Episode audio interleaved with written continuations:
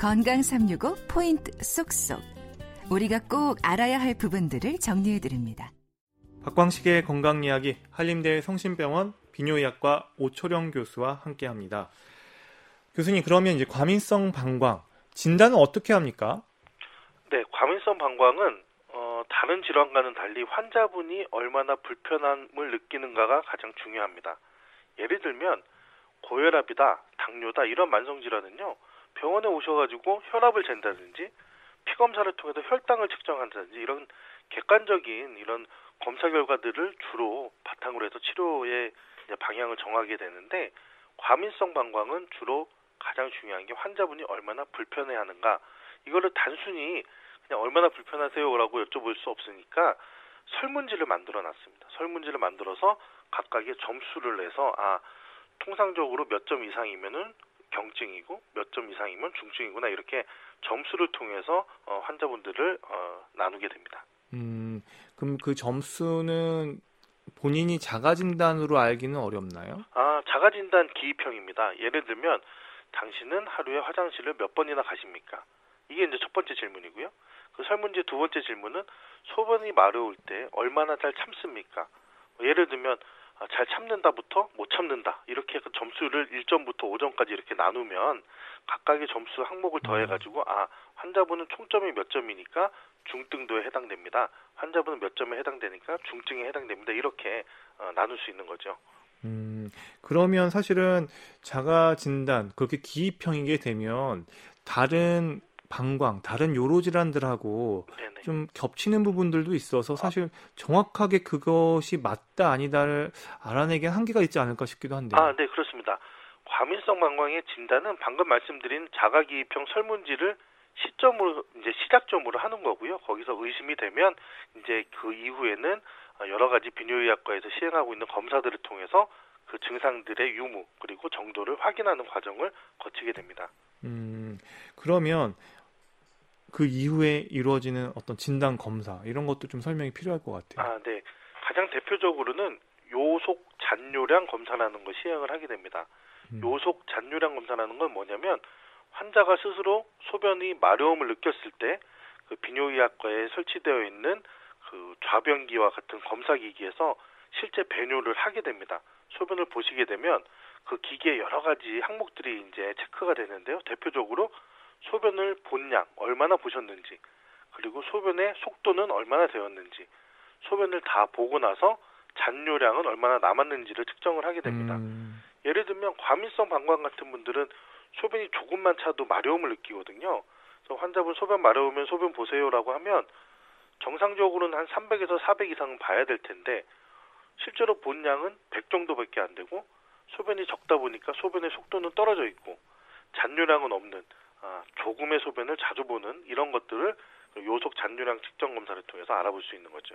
음, 확실히 이제 과민성 방광이나 이런 자가 기입형이든 방금 이야기하신 이런 부분들에서 의심이 되면 네. 결국은 어떤 요인들이 이런 것들을 일으켰는지 볼때 네. 사실은 방광과 방광의 어떤 근육의 수축과 네. 이완 기능에 밀접하게 미치는 게 또 약물이라서 네, 네. 환자분들 약물 복용력도 확인을 해봐야 되지 않을까 싶기도 한데요. 아, 네. 맞습니다. 예를 들면은 어, 배뇨 기능에 영향을 미치는 그 다른 과에서 쓰는 약제들이 굉장히 많습니다.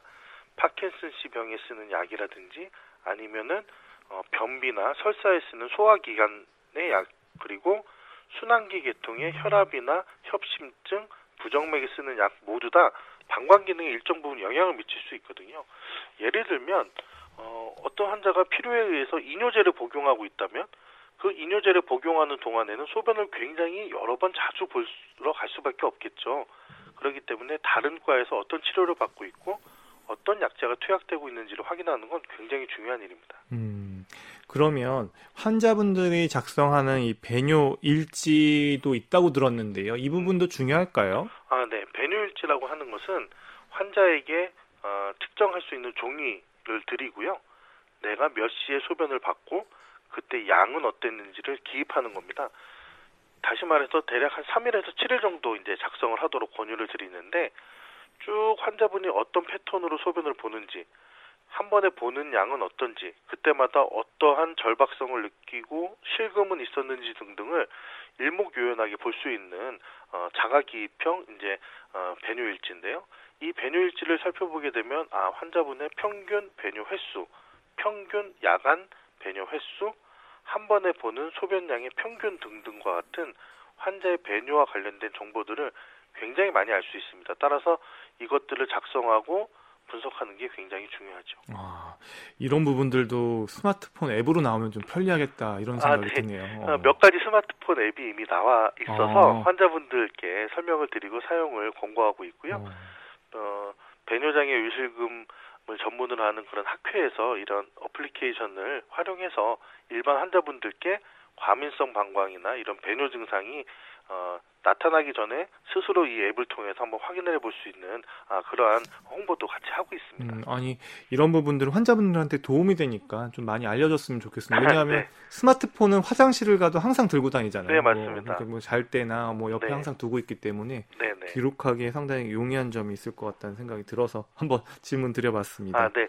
요거하고 더불어서 최근에 하나 나온 그 어플리케이션 하나를 소개시켜 드리면 그 화장실에서 변기의 소변을 보게 되면 그 소리가 측정이 되잖아요. 네네. 그 소리가 측정이 되면은 상식적으로 소변의 속도가 셀 때는 그 소리가 더 크게 되겠죠. 네. 그리고 소변의 속도가 좀 약하면은 소리가 작잖아요. 네. 그거를 스마트폰이 인식을 해서 그 당신의 평균 소변 속도는 얼만큼이고 이것은 평균치입니다. 평균보다 낮습니다. 평균보다 높습니다라는 걸 측정해주는 그런 어플리케이션이 있습니다. 어, 신박하네요. 네, 그런 어플리케이션도 있어서 이제는 꼭 병원을 찾기보다 스스로 이러한 배뇨 기능에 아, 이상이 오는지 여부를 스스로 판단할 수 있는 여러 가지 그런 장치들이 있으니 어, 많이 저희도 홍보를 노력해서 환자분들께 좀 널리 알려드리도록 하겠습니다. 음, 그러니까 사실은 방광의 기능이 많이 나빠지기 전에 그러니까 네. 좀 조기에 일찍 이런 부분들을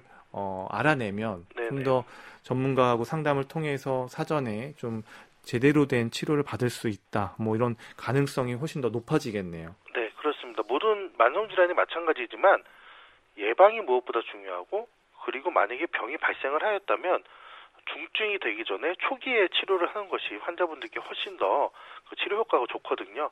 따라서 이러한 여러 가지 어, 본인이 스스로 이제 인지할 수 있는 그런 어, 스스로 인지할 수 있는 방법들을 통해서 환자분들이 병원에 찾기 전에 음. 아, 뭐 나에게 배뇨 기능에 이상이 있구나라는 사실을 먼저 인지할 수 있는 여러 가지 어, 방법들이 있습니다. 음. 그리고 이제 치료에 있어서 소변을 참는 것도 방법이라는 말을 들었는데 저는 좀 의아했던 게 일반적으로 네. 소변은 참지 말라고 학교 다닐 때부터 이렇게 들었던 터라 이거는 과민성 방광 환자분들한테는 좀 예외적으로 이 방법이 적용이 되는 건지 궁금합니다. 네, 소변을 참지 말아라라는 그 말에는 사실은 한 마디가 빠진 겁니다. 소변을 과도하게 참지 말아라 이렇게 말씀드릴 수 있겠습니다. 음. 소변은 사실은 어, 균형적으로 보는 게 제일 중요하거든요. 너무 오래 참는 것도 너무 안 참는 것도 사실은 둘 다 바람직하진 않아요. 그런데 과민성 환자분들은 너무나 소변을 자주 보러 가시는 분들이니 가능하면 정상인보다 자주 가니까 소변을 참을 수 있는 만큼 참을 수 있는 훈련을 통해서 그런 배뇨 기능을 밸런스를 다시 조절하는 게 어, 키포인트인데요. 그렇다고 해서 너무나 그냥 과도하게 소변을 참거나 또는 너 소변이 참으면 안 좋으니까 너무 자주 가라 이런 의미로 말씀드리는 것은 아니고 균형 있는 배뇨 활동을 하라라는 어, 그런 의미로 받아들이시면 되겠습니다. 음, 그러면 이 방광 훈련, 골반 근육 운동과 같은 노력도 필요하다고 하던데요. 어, 이런 부분들은 치료 관점으로 보기보다는 좀 증상 완화를 위한 걸까요? 어, 이런 것은 이제 가장 대표적으로 생활 습관 변화 이렇게 말씀드릴 수가 있는데요. 예를 들면 고혈압이나 당뇨가 있는 환자분들께 어떤 식습관 변화라든지 적절한 유산소 운동 등을 우리가 일반적으로 권유하지 않습니까? 네. 마찬가지로 방광도 수축과 이완 기능을 어, 정상적으로 되돌리려면 그러한 훈련과 운동을 통해서 습관 변화를 통해서 이제 정상적인 배뇨 활동으로 돌려놓겠다는 거죠. 그러니까 증상의 완화의 측면도 물론 있지만 정상적인 이런 치료와 병행해서 했을 때 그 치료 효과를 높이고 정상적인 배뇨 활동을 계속 유지할 수 있도록 도와주는 방법이다 이렇게 이해하시면 좋겠습니다. 음, 사실은 이제 어, 요렇게 증상들이 여러 개 가지가 있지만 소변을 참지 못하는 어떤 증상으로부터 이제 과민성 방광이 지금 처음 출발을 이제 한다고 이제 들었어요 방금. 어, 그러면 이제 어, 소변을 잘 참지 못하는 것하고요. 제가 궁금한 거는 요일을 느끼는데 잘 보지 못하는 것하고 이게 좀 다른 건가요? 네, 그 방광은 저장과 수축의 두 가지 기능을 가지고 있는데요. 지금 이제껏 말씀드린 과민성 방광은 그 중에 저장 기능, 소변을 잘 모아놨다가 한꺼번에 보는 그런 기능이 조금 손상이 됐을 때 과민성 방광이라고 한다면 뒤에 말씀드린 두 번째 마려울 때 잘 못 보는 것은 수축 기능과 관련되어 있습니다. 아. 그래서 방광의 가장 큰 두 가지 기능, 저장과 수축 기능 중에 저장 부분은 대표적으로 과민성 방광. 음. 예를 들면 수축에 관련되어 있는 대표적인 질환은 남성 질환 중에 전립선 비대증. 아, 그렇군요. 이렇게 둘로 나눌 수 있겠습니다. 어, 그러면 이런 동시에 올 수가 있나요? 전립선 아, 비대증하고 뭐 과민성 방광하고. 아, 네, 물론입니다. 어, 방광의 기능이 저전과 수축이라고 말씀드렸잖아요. 그 저전과 수축이 동시에 망가지는 질환들이 있습니다. 아, 그런 경우에는 증상 잘 참지도 못하고 잘 보지도 못할 거 아니에요. 그래서 환자분들의 고통이 좀 더 많고 많이 불편해하는 만성 질환입니다. 음, 확실히 근데 남성분들한테는 좀 방광의 수축에 좀 문제가 있는 그러니까 전립선 비대증이나 이런 것과 관련해서 요의가 있지만 잘 보지 못하는 이런 쪽이 좀 더 많겠네요. 네. 어, 배출 기능의 이상이 남성분들에게 좀 더 많고 빨리 발생을 하게 되고요. 여성분들에겐 저장 기능에 대한 어, 증상이 먼저 발병을 하게 되지만 실제로는 또 고령으로 되면 여성 남성 공이 다 수축 과 그 저장 기능 둘 다 영향을 미쳐서 어, 많이 불편해하시는 두 가지가 동시에 오는 경우도 많이 봅니다. 이제 저장 기능을 이제 해결해 주려면 이 저장 기능을 회복하도록 도와주는 약물들이 있나요? 네, 그렇습니다. 아까 말씀드렸다시피 그 몸에는 교감신경과 부교감신경이라는 자율신경 계통이 이런 저장과 배출을 어, 원래는 이렇게 밸런스 맞춰가지고 잘 조절을 해줘야 되거든요. 그 중에 저장 기능을 담당을 하는 부분이 이제 부교감 신경과 교감 신경이 있는데요. 어, 그 약제들을 투약을 해서 예를 들어서 항콜린제와 같이 부교감 신경을 차단해 줌으로써 방광의 수축을 늘린다든지 또는 교감 신경 항진제를 써서 방광의 저장 기능을 늘린다든지 이렇게 약물을 통해서 방광 기능의 회복을 도와주는 치료를 많이 하고 있습니다. 음, 그러면 그런 약물들은 부작용이 없나요? 가장 대표적으로 항콜린제를 많이 쓰거든요. 항콜린제라는 것이 이제 말 그대로 부교감 신경을 이제 억제를 해주는 건데 그렇다 보니 방광을 이완시키는 순작용을 하는 반면에 다른 기관의 홀린 작용을 음, 좀 막아줌으로써 부작용이 나타납니다. 대표적으로는 입이 마르다든지 아. 변비가 생긴다든지 음. 또는 아주 고령의 환자분들은 항콜린제를 오랫동안 복용을 하게 되면 일부 약제들은 어떤 노인성 치매를 좀 악화시킬 수 있다든지 인지 기능이 좀 떨어진다든지 이러한 부작용이 종종 보고되기도 합니다. 아 그렇군요. 어, 성기능에도 영향을 주나요? 그 약물 자체로는 성기능에 영향을 주지는 않는데요. 어, 지금 말씀드린 배뇨 증상, 어떤 전립선 증상 또는 이런 남성 성기능 증상 이런 것들이 뭐 남녀 공이 그 고령일 때 더 많이 발병을 하잖아요. 네. 역학적으로는 서로 연관성이 있고 실제로 그 치료를 함에 있어서도 한 가지 약제가 다른 약제 다른 증상에도 효과를 보이고 이런 경우들이 있거든요. 따라서 이런 증상들은 복합적으로 한 가지 증상만으로가 아니고 복합적으로 나타났을 때 복합적으로 치료를 할 수 있는 그런 전문가의 상담이 필요합니다. 음, 이 과민성 방광 이렇게 약물로 그래도 조절이 되면 그나마 다행인데 이제 이런 것들로 좀 잘 안 된다 안 되는 경우도 있을 것 같고 그러면 이제 다른 방법들 다른 대안들이 있나요? 어, 1차적으로는 약물 치료를 먼저 시행을 하지만 약물 치료에 모든 분들이 다 반응을 하는 것은 아쉽게도 네. 아닙니다.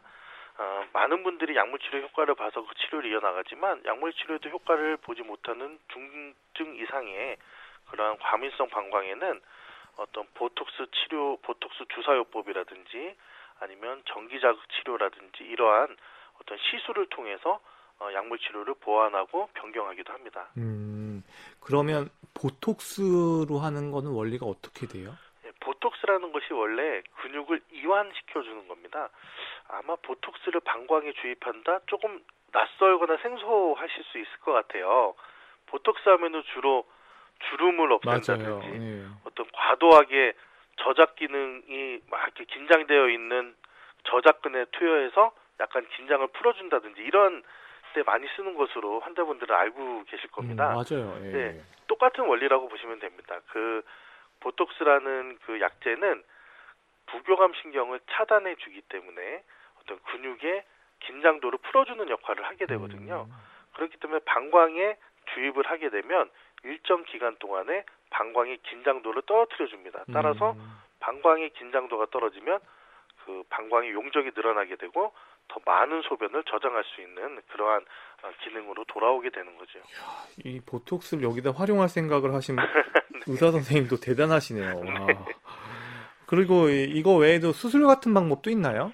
어, 수술은 방광의 용적을 이제 더 늘려주고 싶 은데 음. 방광의 용적이 해부학적으로 너무나 수축이 되어 있어서 더 이상 약제나 보톡스와 같은 시술로 불가능하다고 판단이 들면 일부 환자들 같은 경우에는 어, 소장의 일부를 떼어내서 방광 위에다가 덮어줌으로써 방광의 용적을 인위적으로 늘려주는 어, 인공방광 치환술, 대치술을 하기도 하는데 이런 경우는 정말로 치료가 안 되는 극히 일부 환자분들에게 선택적으로만 사용하고 있습니다.